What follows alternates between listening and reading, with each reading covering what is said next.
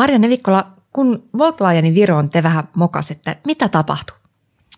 No me opittiin Virossa, että kuluttajat rakastaa alennuksia, mutta sitten meidän kaltaisessa liiketoiminnassa on tosi olennaista, että ihmiset tulee myös takaisin käyttämään meidän palvelua, niin me myös hoksattiin, että jos ollaan tosi isoja alennuksia, niin ne eivät välttämättä tulekaan takaisin. Eli lähtökohtaisesti on tosi tärkeää, että asiakkaat myös maksaa sit palvelusta, kun ne ostaa.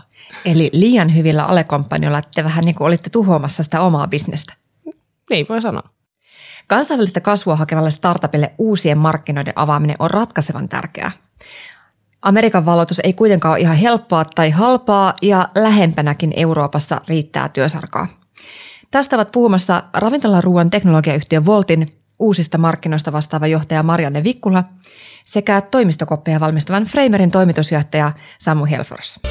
Miten startupeista saadaan kasvuraketteja? Kuuntelet Kasvun rakentajat podcastia, jossa kerromme, mikä ratkaisee startupin menestyksen. Ohjelman juontaa talouselämälehden toimittaja Elina Lappalainen. Marianne Vikkola, sä olet ollut Voltilla töissä nyt runsaat kaksi vuotta, mutta sitä ennen sut tunnettiin kasvuyritystapahtuma Slashin toimitusjohtajana – Voltilla sä pääset heti tiukkaan paikkaan viemään kasvuyhtiöitä uusiin maihin. Mikä Voltin tilanne silloin oli ja mikä sun rooli siinä oli? Joo, mä tulin Volttiin siinä vaiheessa, kun meillä oli sata ihmistä suurin piirtein ja me operoitiin siinä vaiheessa kuudessa maassa, lähinnä Pohjoismaissa ja Baltiassa ja me oltiin siinä vaiheessa tehty tosi hyvä ratkaisu. meillä oli meidän ihan ensimmäisiä työntekijöitä käytännössä vastaamassa laajentumisesta ja yksi olennaisimmista osista oli se, että me saatiin se kulttuuri, joka oli luotu Suomessa, myös sitten viety muualle ja pidetty se mahdollisimman yhtenäisenä. Ja mä sitten liityin tähän tiimiin. Ää, me oltiin just nostettu vähän lisää rahoitusta, jolloin tarkoitus lähtee Pohjoismaista kohti Keski- ja Etelä-Eurooppaa. Sun tehtävä oli muun muassa mennä tsekkeihin siinä. Te avasitte aika nopeassa tahdissa muitakin maita. Joo, sitten sen 2018 vuoden aikana avattiin tosiaan, ää, ei välttämättä ihan suomalaiselle yritykselle niitä ensimmäiseksi mieleen tulevia maita, kuten Georgia – ää, Unkari, Tsekit, josta mä olin itse vastuussa, Puola, myöhemmin Israel, Kroatia, ää, Kreikka. Ja tosiaan Tsekeissä mä itse sitten vietin melkein koko sen vuoden 2018. Mikä sun tehtävä nykyisin on? No tällä hetkellä sen lisäksi, että meidän laajentumistiimi, joka vie ison osan mun ajasta, niin mulla on myös meidän 12 maan liiketoiminta vastuulla, jotka on suurin osa avattu sen jälkeen, kun mä liityin joukkoon. No noin vuosi sitten Volt kertoi keränneensä 110 miljoonan euron kasvurohtuksen ja tämän uuden pääoman turvin te voitte kasvaa aggressiivisemmin ja laajentua uusille markkinoille. Missä tilanteessa Volt nyt on? Tällä hetkellä meillä on 20 maata, jossa voi tilata Voltilla ää, ruokaa vähän päälle 70 kaupungissa. Ää, meillä on 700 ihmistä, ää, jotka paikallisesti jokaisessa maassa, jossa me toimitaan, niin rakentaa meidän liiketoimintaa. Ja tota, tosiaan suuret kasvusuunnitelmat jatkuu tälläkin vuodella. Kerrotaan vielä, mitä se Volt oikeastaan tekeekin, eli mitä teidän liike, liiketoimintamalli on ja mikä siinä on erityistä? Joo, uh, Volt on siis palvelu, uh, jossa joko sovelluksella mobiilissa tai sit netissä pystyt tilaamaan ruokaa lempiravintoloista sun kaupungissa. Ja meidän tehdään sopimuksia sekä ravintoloiden kanssa että lähettikumppaneiden kanssa. Um, ja lähtökohtaisesti halutaan toimittaa – ruokaa sulle 35 minuutissa. Freiberin Samu Helfors, te teitte viime vuonna jo yli 100 miljoonan euron liikevaihdon. Tästä pitää varmaan ihan onnitella. Hei, hyvä, kiitos. Kyllä se on tota, ollut meille melkoinen tavallaan tämmöinen milestone pitkän matkan varrella, että päästiin tuonne 100 miljoonaa. No siinä oli aika huikean nopea kasvuloikka takana, kun te vielä 2017 teitte noin 40 miljoonaa liikevaihtoa sitten 2018 63, niin sitten tuonne sataan oli aika, aika juoksu. Joo, se oli itse asiassa vähän yllätti meidätkin, että me ei odotettu, että oltaisiin pystytty nostamaan vielä kasvutahtia siitä tota, 2017-2018 tahdista, mutta sitten se kuitenkin onnistui. Meillä onnistui tavallaan kasvuhankkeet tosi hyvin ja, ja uudet markkinat veti tosi hyvin, niin sitten se meidän liikevaihtokin pääsi nousemaan. Mutta meillä on siis Suomessa uusi teollinen vientiyhtiö, mikä on itse asiassa aika makeata. Teillä on Tampereella tehdas ja tuotanto ja sieltä viedään niitä teidän puhelinkoppeja ja, ja muita toimistokoppeja ympäri maapalloa. Minne kaikkialle te niitä tuotteita viette? No, tällä hetkellä viedään 72 maahan, eli, eli kaikille asutuille mantereille – viedään ja, ja päämarkkinat meillä on Pohjois-Amerikka ja Eurooppa, mutta myöskin Aasian markkina niin kasvaa tosi voimakkaasti tällä hetkellä. No teidän tuotteet on niitä pyöreäkulmaisia lasisienäisiä koppeja, joita on ilmestynyt aika moniin avokonttoreihin ja niihin voi mennä sitten puhumaan sen puhelunsa ja tuossa sen kopin isommassa versiossa mahtuu pitämään vaikka pienen tiimipalaverin. Niin, mutta mikä näissä tämmöisissä pömpeleissä on niin erikoista, että niitä halutaan eri puolille maapalloa kovinkin teknologiayhtiöihin? No ylipäätään tavallaan nyt me, me ollaan sen trendin harjalla, jossa, jossa avot, avotilatoimistot tai monitilatoimistot tulee näihin teknologiayhtiöihin ja oikeastaan kaikkiin yhtiöihin käyttöön. Ja, ja ilman tämän tyyppistä tilaa, niin tämmöistä toimivaa toimisto ei pysty rakentamaan. Ja, ja se, mikä siitä tekee tavallaan meidän tuotteesta tekee eri, erityisen on se, että se on teknologisesti tosi vaikea tuote tehdä niin, että pieni tila on sama aikaan ääniristävä ja siinä on hyvä ilmanvaihto ja sillä on hyvä ergonomia ja akustiikka. Niin, ja sitten sen lisäksi, että se on vielä sen, sen, sen tyyppinen designilta, että sen voi laittaa mihin tahansa. Ja tota, se kombinaatio on tosi vaikea, siinä me ollaan tosi hyvin. Eli kyse on oikeasti teknologiakehityksestä, eikä vaan siitä, että laitetaan kolme vaneriseinää ja katto ja ovi No meidän, meidän onneksi kyllä näin on, että, tota, että meillä on ihan hirveän määrä kilpailijoita ympäri, ympäri maailmaa tullut nyt kisaamaan meidän kanssa ja, ja, tota, ja edelleen meillä on, meillä on se teknisesti paras ratkaisu ja onneksi sitä ei ole helppo kopioida. No teidän kansainvälinen kasvu alkoi oikeastaan jo 2014 jälkeen, kun te saitte uuden tuotteen markkinoille saksalaiselle toimistokalusten mestuille. Mitä sen jälkeen tapahtui? No siellä oli tavallaan, me oltiin opeteltu sitä tuotetta aika pitkälti se koko neljä vuotta sitä ennen ja, ja tota, saatiin tuote skaalautuvaan kuntoon ja, ja sitten tiedettiin, että nyt lähdetään, lähdetään tota, kansainvälistämään skaalaamaan liiketoimintaa ja si, silloin meidän strategia oli hyvin yksinkertainen, että etsitään aggressiivisesti uusia jakelijoita eri maista ja, ja si, siihen aikaan melkein kuka tahansa, joka halusi myydä, niin sai myydä ja, ja tota, se oli se niin kuin, tavallaan tosi sellainen opportunistinen laajentumistrategia. No se oli niinku tällainen lähtölaukaus, teillä oli aika aggressiivinenkin se, se laajentumistahti siinä. Miten te saitte myynnin käyntiin Yhdysvalloissa? Yhdysvalloissa me tavallaan, me aina mentiin tämmöisten niin mahdollisuuksien perässä. Et meillä oli hyvä puoli siinä, että, että markkina ei ollut vielä kauhean iso ja markkina ei ollut vielä kauhean niin kuin kiinnostava muille pelureille, jolloin meillä ei ollut hirveätä kiirettä, jolloin me voitiin vaan tehdä niin omalla tahtimme mukaan, löytää hyviä jakelijoita, hyviä asiakkaita. Ja sitten meillä kävi, kävi sillä tavalla, että tehtiin ö, töitä yhden jakelijan kanssa ja, ja löydettiin sitten ö, muutama sosiaalisen median jätti startup meidän asiakkaaksi, jota kautta sitten pää, saatiin pää auki tuonne Piilaakson markkinalle ja sitä kautta koko Yhdysvaltoihin. No teillä on asiakkaita muun muassa niin Nike ja Microsoft ja Puma – Vodafone. Miten tällaisiin asiakkaisiin pääsee kiinni? No se on lähtökohtaisesti nämä meille meidän tavalla asiakkaille tyypillisesti yhteistä on se, että ne kaikki panostaa tosi paljon heidän työntekijöidensä hyvinvointiin, tyytyväisyyteen ja, ja tavallaan kun on menty näihin avotiloihin, niin yksinkertaisesti siellä on ratkaisun tarve on niin kova ja me ollaan oltu se, joka on pystynyt tarjoamaan sen parhaan ratkaisun ja kun samaaikaisesti on se hyvä ratkaisu ja jakelukanava globaalisti, niin sit se on, niin kuin, se on ollut se menestyksen avain. Mutta laitaanko sinne vain joku maili ja tarjous, että tässä olisi teille tällaiset vai miten ne kaupat oikeasti syntyy? No tämä on hyvä, hyvä, hyvä kysymys. Siis yleensä, ja me, miten me ollaan opeteltu tämä homma on se, että on vaan kokeiltu hyvä esimerkki oli se, että, että aikanaan kun saatiin ensimmäiset kaupat Lontooseen ja meillä ei ollut minkäännäköistä käsitys siitä, että miten tuommoista hevosen kokoista tuotetta voidaan niin edes logistisesti viedä Lontooseen ja asentaa siellä paikallisesti. Ja meillä ei ollut ratkaisu, mutta asiakas halusi ostaa ja saatiin kauppa. Sitten vaan todettiin, että no, lähetetään se sinne, mennään itse perässä ja katsotaan, mitä tapahtuu. No eihän se ihan niin nappiin mennyt silloin se keikka, että, tota, että siellä oltiin keskellä Lontoon City ja meidän koppi keskellä katua sitten, eikä saatu sitä talon sisälle, mutta, mutta, tota, mutta se opiskelu lähtee siitä, että vaan menee paikan päälle, eikä välttämättä niin kuin luottaa tavallaan siihen omaan oppimiskykyyn, että se on markkinalla kun menee ja kokeilee, löytää kumppaneita, niin sitten yrityksen erehdyksen kautta. Marianne, sua näyttää vähän hymyilyttävää, onko näin? Kyllä se on hyvin pitkälti näin, että lähtökohtaisesti, no jos miettii kasvuyritystä, niin sen ihan niin kuin – ytimessähän on se, että tehdään jotain uudella tavalla. Se niin kuin mahdollistaa sen nopean kasvun, mutta se myös tarkoittaa sitä, että aika harvoin on mitään valmista niin pelikirjaa, että otetaan tämä nyt, avataan tämä sivu tästä ja katsotaan, miten tämä pitää tehdä. Ja se vaan tarkoittaa, että sit pitää olla ne ihmiset siinä tiimissä, jotka on tosi nälkäisiä ja halukkaita oppimaan ja tekemään ja sitten erehdyksen ja virheiden kautta opitaan ja niin kun lähtee u- uusiin paikkoihin, niin vähän pitää hyväksyä se, että jotain virheitä tässä matkalla tehdään. No, miten te olette nyt ja rakentaneet siellä Jenkeissä sitä jälleenmyyntiverkostoa ja myyntiä?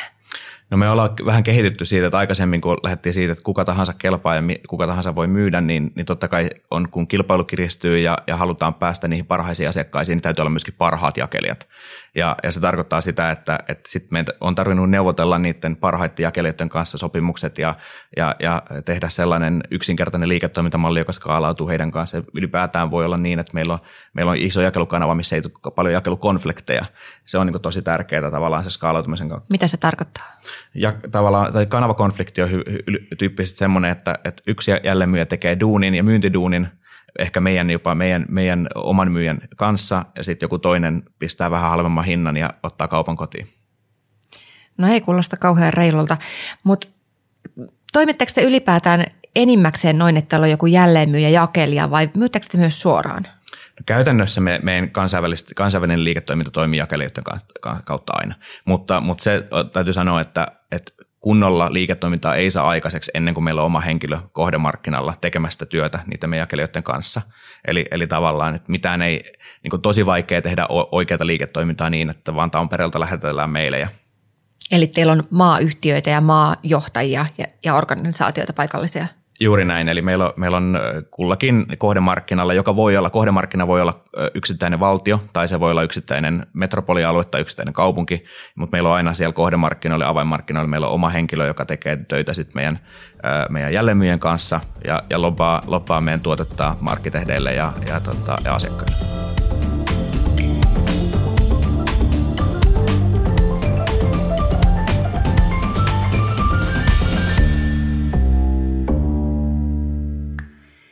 Ensimmäinen kysymys uusien markkinoiden avaamisesta on tietysti se, että minne sitä nyt menisi. Tästä sinä olet itse asiassa myös parannut muita yrittäjiä, Voltin Marianne Vikkula. Miten te päätätte, minne seuraavaksi laajennutte? No meidän liiketoiminnalle on se, että ihmisiä, ihmiset syö kolme viisi kertaa päivässä, niin se tarve on jo kohtalaisen globaali.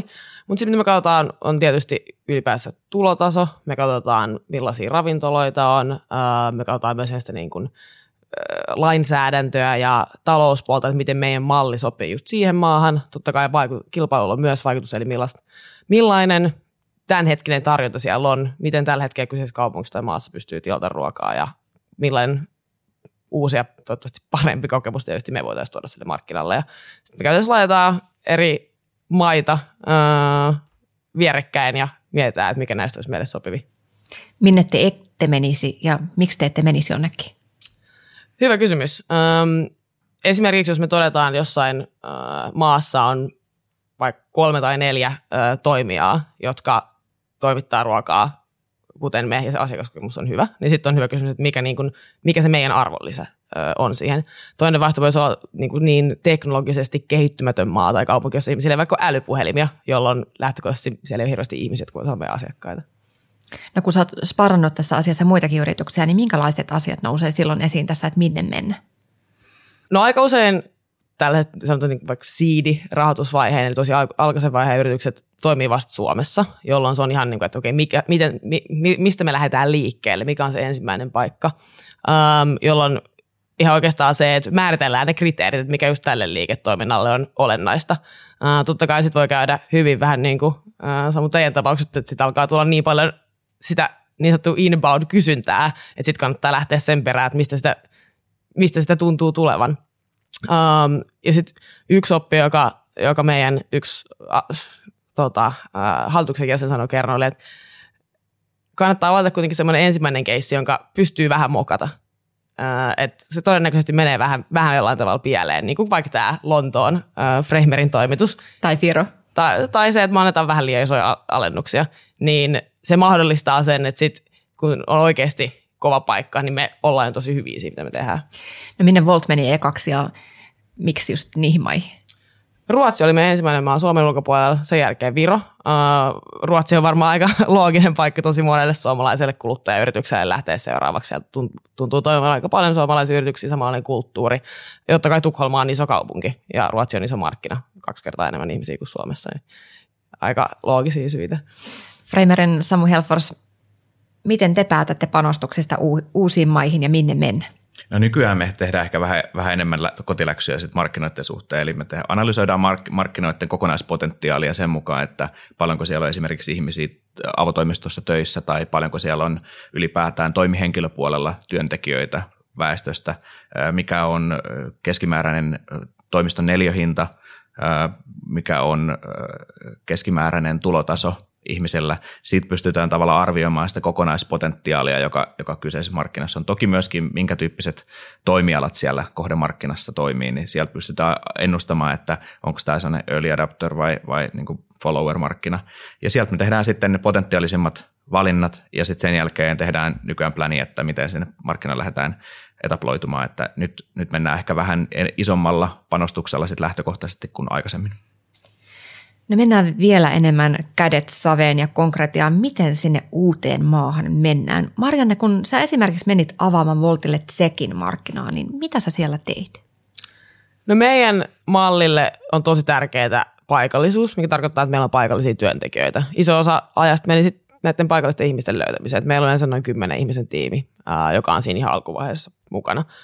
Eli heidän rekrytointi, yleensä parhaat ihmiset on töissä jossain muualla, joka tarkoittaa, että heitä pitäisi ihan käsin ja kissoin ja koirin lähteä hakemaan, mikä tarkoitti esimerkiksi tosi paljon sitä, että LinkedInistä lähestyin ihmisiä, ää, jotka oli töissä erinäköisissä yhtiöissä Prahassa. Sitten totta kai siihen maahan meneminen vaatii myös sen, että me ollaan varmoja siitä, että se, miten me toimitaan, on sekä sen paikallisen lainsäädännön että kaiken, joka liittyy talouteen ja vaikka veroihin ää, suhteen ää, oikein, niin – että ottaa mukaan aika, aikaisessa vaiheessa sit asiantuntijoita tältä puolelta, jota ei välttämättä löydy talon sisältä. Niin se oli oikeastaan se, mihin ihan ensimmäiseksi meni eniten aikaa.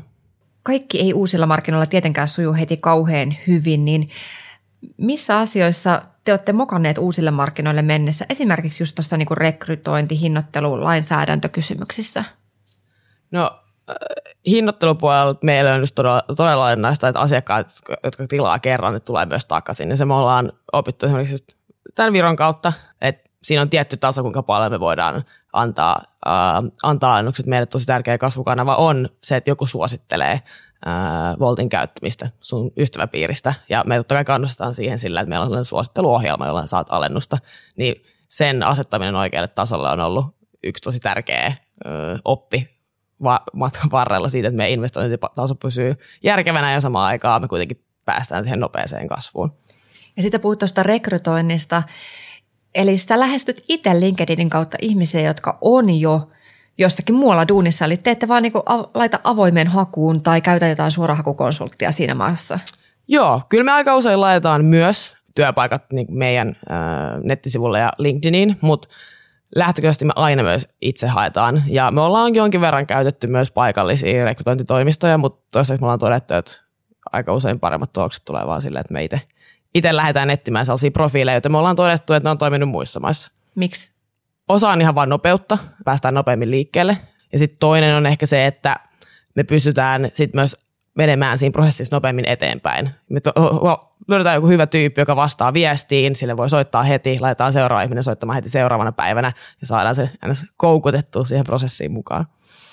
No, teidän markkinassa on myös tosi tärkeää toi lokalisointi, että miten siellä toimii niin työsopimukset, minkälainen verotus siellä on, millä pystyy maksamaan, miten paljon te lokalisoitte tätä kaikkea ja miten paljon teillä on kansainväliset standardit?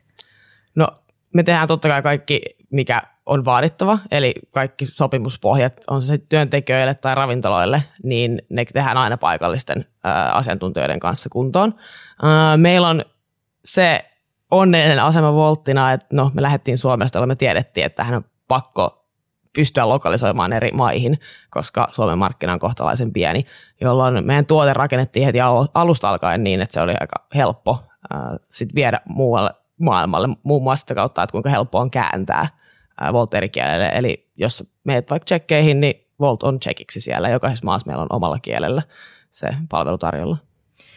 No, teillä on tosi erilaiset tuotteet ja liiketoimintamallit Voltilla ja Framerilla. Fyysisten tuotteiden myyminen yrityksille on tietysti ihan eri asia kuin Voltin business, jossa on mukana ravintolat ja tämä kuluttajamyynti. Samo, miltä toi, mitä Marianne kertoi, sun mielestä kuulosti?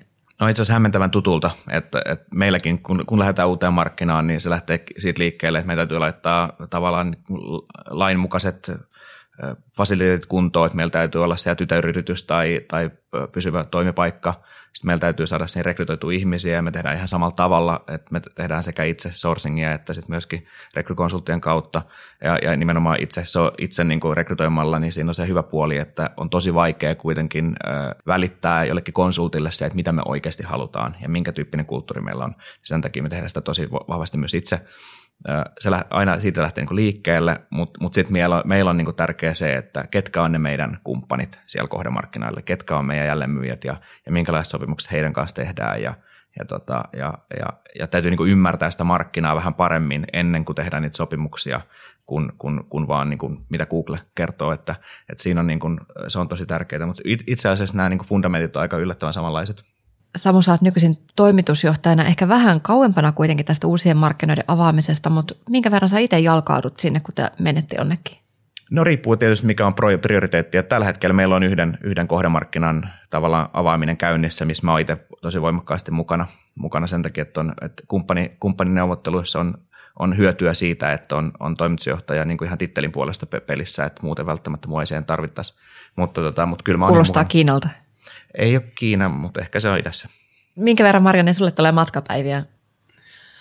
Um, vuonna 2018 muistaakseni oli 200, viime oli vähän vähemmän, mutta oli se ehdottomasti kolme numeroinen summa.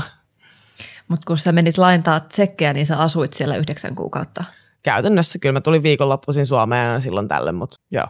Kun menee avaamaan jotain uutta markkinaa, niin pitääkö sinne mennä muuttaa asumaan? No ei välttämättä teknisesti kirjoja kannata siirtää, mutta kyllä se niinku henkinen aika iso sitoutuminen on. Et eh, jos miettii meidän ihmisiä, jotka tekee tota, niin kyllähän se vaatii ihan mielettömästi ja ihan mielettömän asenteen ja sitoutumisen siihen, mitä me tehdään. Käytännössä kun sitoutuu, että tämä on tietyllä mun markkina, jonka mä rakennan, niin siellä ollaan niin kauan, että se markkina on siinä tilanteessa, että sä voit lähteä sieltä pois. Mikä tarkoittaa, että meidän liiketoiminta pyörii ja kaikki ihmiset on rekrytoitu ja niin edespäin. No mitä mieltä te olette niin tuollaisesta, että paikallinen maajohtaja vai suomalaisen lähettäminen avaamaan markkinaa?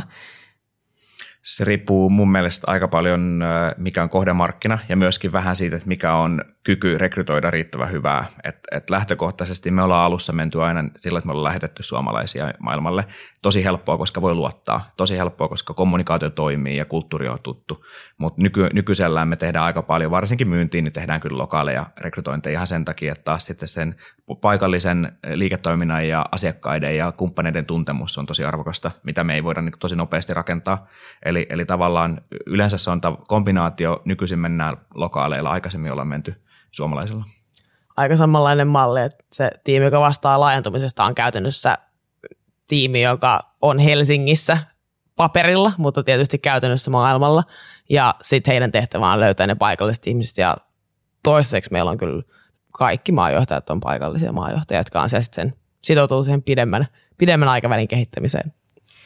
No joskus mä mietin, kun vaikka startup kerää 2-5 miljoonan euron rahoituskierroksen ja kertoo laajenevansa sillä Yhdysvaltoihin tai avaavansa nämä ja nämä markkinat, että näinköhän sillä parilla millillä jenkit vallotetaan, mutta mitä mieltä te olette siitä? Mun näkökulmasta riippuu ihan täysin liiketoimintamallista. Et se voi olla kymmeniä tuhansia, se voi olla kymmeniä miljoonia, mitä se laajentuminen vaatii. Um, ehkä meidän oppi tuosta on se, josta oikeastaan puhuttiinkin aikaisemmin, että kokeillaan. Ja kokeilemisen ei välttämättä tarvitse olla hirveän kallista. Um, eli totta kai pitää pitää huolta siitä, että, että kaikki lainsäädännön puitteissa on oikein, mutta ei välttämättä tarvitse tehdä kuuden kuukauden projektisuunnitelmaa ja valmistella hirveän pitkään, vaan pikemminkin vaan päättää asenteella, että no, lähdetään kokeilemaan, ostaa lentoliput ja katsotaan, mitä tästä tulee alkuvaiheessa. Totta kai sitten myöhemmin pitää vähän rakentaa enemmän prosessia. No me, meidän, meidän tapauksessa oikeastaan tehtiin just näin, että, että mä muistan, me oli 2013, me oli hallituksen kokous, jossa päätettiin, että lähdetään jenkkimarkkinalle kokeilemaan niin sanotusti kepillä jäätä. Ja tota, me yksi hallituksen jäsen silloin sanoi, että kai te että ymmärrätte, että, että jos te tässä onnistutte, niin se on kaikkien aikojen halvin jenkkien vallotus. Että, että me muistaakseni asetettiin siihen, että me käytetään siihen 50 tonnia ja sitten on kill switch, että jos ei saada mitään aikaiseksi, niin sitten tota, sit palataan kotiin, mutta, mutta tota, ei tarvinnut palata. Eli tuli kaikki aikojen halvin jenkkien valloitus vai? Ehkä. No ehkä, ehkä te vähän enemmän olette sen jälkeen kuitenkin siihen käyttäneet. Että... Joo, ehkä se oli vasta se alku, alkupanostus siihen, että päästiin tekemään jotain liiketoimintaa, mutta, mutta, tota, mutta sanotaan näin, että se, se niin, kuin, niin kuin aikaisemminkin niin kuin palasin tai sanoin, että, että kun meillä ei ollut sellaista markkinaa, joka, joka olisi pakottanut meidät, meidät niin investoimaan vaikka monta miljoonaakin markkinointipanostuksia. Me voitiin vaan mennä sinne, etsiä kumppaneita, rakentaa tavallaan niin tyhjästä aika hitaasti, niin se, se tekee sitten halvan. Et jos tehdään nopeasti, niin sehän maksaa. No firmathan hakee pääomasijoittajien rahoitusta sen takia, että ne voi laajata kansainvälisille markkinoille hyvin aggressiivisesti. Esimerkiksi Volt keräsi 110 miljoonan eurorahoituskierroksen voidakseen tehdä nimenomaan niin, että mennä aggressiivisesti uusille markkinoille, jolloin sitten on niinku paukkuja käyttää siellä. Joo, mutta siinäkin silti pätee sama logiikka, missä Samu just sanoi, että lähtökohtaisesti ensin me ei kommentoida vaikka useita miljoonia yhteen markkinaan, vaan lähdetään sellaista kokeiluajattelusta, että mikä on tietyllä se minimi, mikä vaaditaan, että me nähdään, että toimiiko tämä. Ja sitten sen jälkeen, kun me ollaan nähty, että okei, tämä sama liiketoimintalogiikka toimii täällä, joka toimii muuallakin, niin sitten päätään investoida lisää. Eli no, kasvuyritysajattelu siinäkin, että mennään tiettyjen tavoitteiden kautta ja sitten päätään aina investoida lisää, jos se on paras ratkaisu. No teillä Voltilla on sisäinen dokumentaatio ja ohjekirja Uudenmaan avaamisen prosessista. Nykyisin, kun te olette vähän harjoitelleet. Mitä kaikkea se sisältää? Joo, tosiaan 20 maata on avattu, niin siinä on muutaman kerran päässyt harjoittelemaan niitä asioita, mistä aikaisemmin keskusteltiin just rek- rekrytoinnista ää, ja sitten lakia talousveropuolen oikein pystyttämisestä. Sitten sen jälkeen oikeastaan päästään siihen varsinaiseen meidän operaatioon, johon liittyy ravintolat, lähettikumppanit, tietysti asiakkaat. Ja me lähdetään sitten liikkeelle siitä, että tutkitaan, että okei, mitkä tämän kaupungin ravintoloista on esimerkiksi ne 200, jotka me halutaan ensiksi mukaan. Sitten meillä on paikalliset tiimit ja lähdetään liikkeelle tekemään sopimuksia heidän kanssaan. Että se on ihan sitten myyntiä, kuten minkä tahansa muun yrityksen myyntiä näille ravintolalle päin. Ja sitten kun ollaan saatu riittävä määrä sekä ravintola- että lähettikumppaneita mukaan, niin sitten lähdetään markkinoimaan. Mitä se teidän markkinointi itse asiassa tarkoittaa? Aikaisemmin jo puhuin jo siitä suosittelusta, eli meille tosi iso kasvukanava on ihan vaan, että sä kuulet Voltista jonkun muun ihmisen kautta. Meillä tulee sitä kautta käyttäjä ihan ilman mitään markkinointia, mutta sitten me tosiaan kiihdytetään sitä kanavaa sillä tavalla, että me annetaan alennuksia sun ystävän alennuskoodilla. Sitten sen lisäksi oikeastaan digitaalinen markkinointi on meille tosi iso kanava, mikä tarkoittaa aika pitkälti maailman suosituimpia sosiaalisen median alustoja, Facebook, Instagram, Google, Neri. Eli mainoksia somessa. Kyllä. Ja sitten kuluttajat tulee niiden perässä teidän sovellukseen. Ja. Kun te olette niin kuin joku, joku tuntematon suomalainen kasvuyhtiö, niin pitää niin kuin tehdä brändinä itsensä kuluttajille tiettäväksi siinä maassa, niin siinä on varmaan pieni duuni kanssa. Joo, ja siinä on tosi olennaista, mistä puhuttiin aikaisemmin lokalisoinnin osalta, eli että tuntuu paikalliselta. Ää, totta kai se, että me ollaan täysin paikallisella kielellä, eli meidän mainokset on paikallisella kielellä. Me halutaan tuntua paikalliselta, me halutaan, että se paikallinen kuluttaja, joka tilaa ruokaa, ajattelee, että tämä on paikallinen palvelu. Ja totta kai sitten se, että millaisia ravintoloita me saadaan meidän mukaan, sillä on iso vaikutus. Ja myös sitten me saadaan oikein tyyppisiä paikallisia ravintoloita, niin niitä voi käyttää markkinoinnissa. Samu, millaista markkinointia Frameri tekee? Me ollaan, meillä on aika paljon niin kuin aikaisemmin nojattu siihen, että aina paikallisilla markkinoilla pitää päästä paikallisille, paikallisille messuille olla siellä isosti esillä. Eli, eli lähtökohtaisesti me rakennetaan aina brändi tavallaan ammattilaisista ja, ja, ja tästä niin kuin, arkkitehdeistä, jälleenmyyjistä ja myöskin ehkä kilpailijoista, niin tavallaan heidän silmissä meidän täytyy eka rakentaa brändi ja sitten sen jälkeen laajentaa sinne niin kuin kuluttajapuolelle, meidän tapauksessa siis niin yri, yritysasiakkaiden puolelle mutta lähtee aina noista tota, messuista liikkeelle. Yritetään aina siellä tehdä iso splash sillä tavalla, että kun me ollaan aika pölyisellä markkinalla, niin tällä tavallaan tehdään siellä Big Bang aina niin kuin, ja otetaan tila haltuun.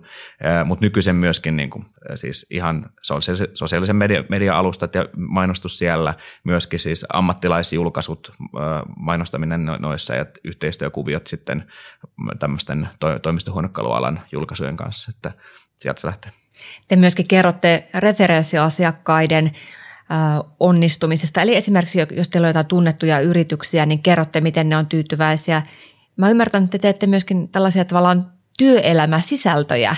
Joo, Joo kyllä me, me, tota, me, meidän tavallaan se tekemiseen kuuluu se, että et, et mehän tuodaan onnellisuutta työpaikoille mahdollistamalla parempaa keskittymistä ja parempaa työtä. Ja, ja tavallaan se, se teema laajentuu siihen, että me tutkitaan jonkun verran työskentelyä, siis nykypäivän työskentelyä, mihin, mihin päin se on menossa ja mitä mahdollisia työkaluja me voidaan tarjota ihan vaan ilmaiseksi, vaan jakamalla meidän asiakaskunnalle. Ja me halutaan myöskin olla siinä asiantuntija, eli, eli ei, ei ainoastaan koppien, koppien osalta, vaan kokonaisuudessaan työskentelyosalta.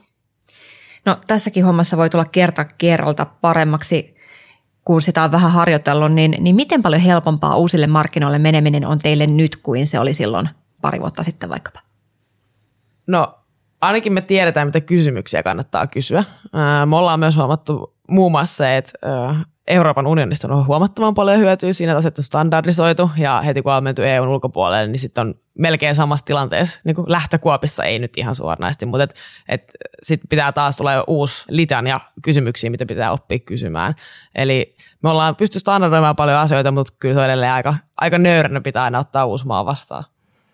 No meillä on, meillä on tavallaan, meillä on vähän rakennettu samalla tavalla kuin teillekin tavalla playbook siihen, että miten uusi markkina avataan. Että meillä tulee aina, aina, aina joku henkilö, joka on vastuussa lokaalisti siitä business caseista, joku, joka on, on meidän Fina porukasta, joka on vastuussa taas niin legal, legal puolen asioista ja perustaanko tytäryritys vai perustaanko sinne toimipaikka vai mitä tapahtuu. Ja, ja sitten meillä on joku, joku, joka on meidän People and Culture-tiimistä, joka sitten auttaa rekrytoinneissa ja tavallaan siinä on se meidän ydintiimi, joka sitten rupeaa tekemään sitä niin kuin taustaselvitystä ja koettaa välttää kaikki suden, sudenkuopat ja löytää sen niin nopeimman ja tehokkaimman tavan mennä sinne markkinalle. Et, et tavallaan, ja sitten tästä tulee aika tärkeä rooli se, että on globaalit hyvät asiantuntijapalvelut käytettävissä, jotka, joilla on lokaaleja toimistoja voi auttaa siinä, että miten paikallinen työlainsäädäntö toimii ja miten, miten yritys perustetaan kohdemarkkinaan ja niin edelleen. Puhuuko se nyt jostain konsulttiyhtiöistä vai jostain niin FinPro, Business Finland tyyppisistä verkostoista? Kyllä ne yleensä on konsulttiyhtiöitä jo, että yleensä, yleensä tota, ne, ne palvelut on ehkä tehokkaampia. No harva startupin toimitusjohtaja on konkari aloittaessaan. Samu, sä oot 31-vuotias kasvuyrittäjä ja Frameri on sun ensimmäinen yritys. Marianne, sä olit aikaisemmin Slassin toimitusjohtaja, mutta Voltissa säkin olit joutunut tekemään sellaista, mitä et koskaan ennen ole tehnyt. Miksi just te olette kuitenkin hyviä tässä kansainvälistymisessä? Mitä se vaatii teiltä ihmisenä? Mielenkiintoinen kysymys. Jos mä mietin koko tota porukkaa, joka tekee laajentumista Voltilla, niin aikaisemmin olen että kyllä se on niin kuin aika paljon asenteesta kiinni. Siitä, että yhtä aikaa on nöyrä, mutta tosi kunnianhimoinen ja uskaltaa tavoitella sitä, että me tehdään jotain maailman parhaalla tavalla. Että on kova usko myös siihen omaan tuotteeseen, että jokaisella toimialalla on tosi paljon kilpailua. Oikeastaan ihan sama, mitä sä teet, niin varmasti on aina kilpailijoita.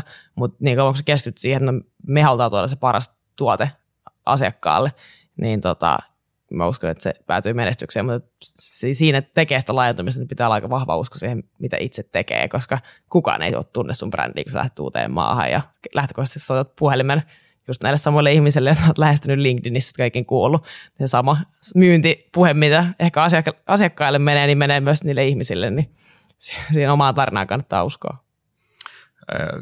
Täysin samaa mieltä oikeastaan ihan samat ajatukset, että tietynlainen pelottomuus auttaa aika paljon, että, ja sitten uskaltaa kysyä tavallaan, että mitä sitten voi tapahtua, että mikä on pahinta, mitä voisi tapahtua. Ja se on, niin kuin, se on niin kuin mun, mun, mun niin kuin tärkein työkalu on kysyä aina se kysymys.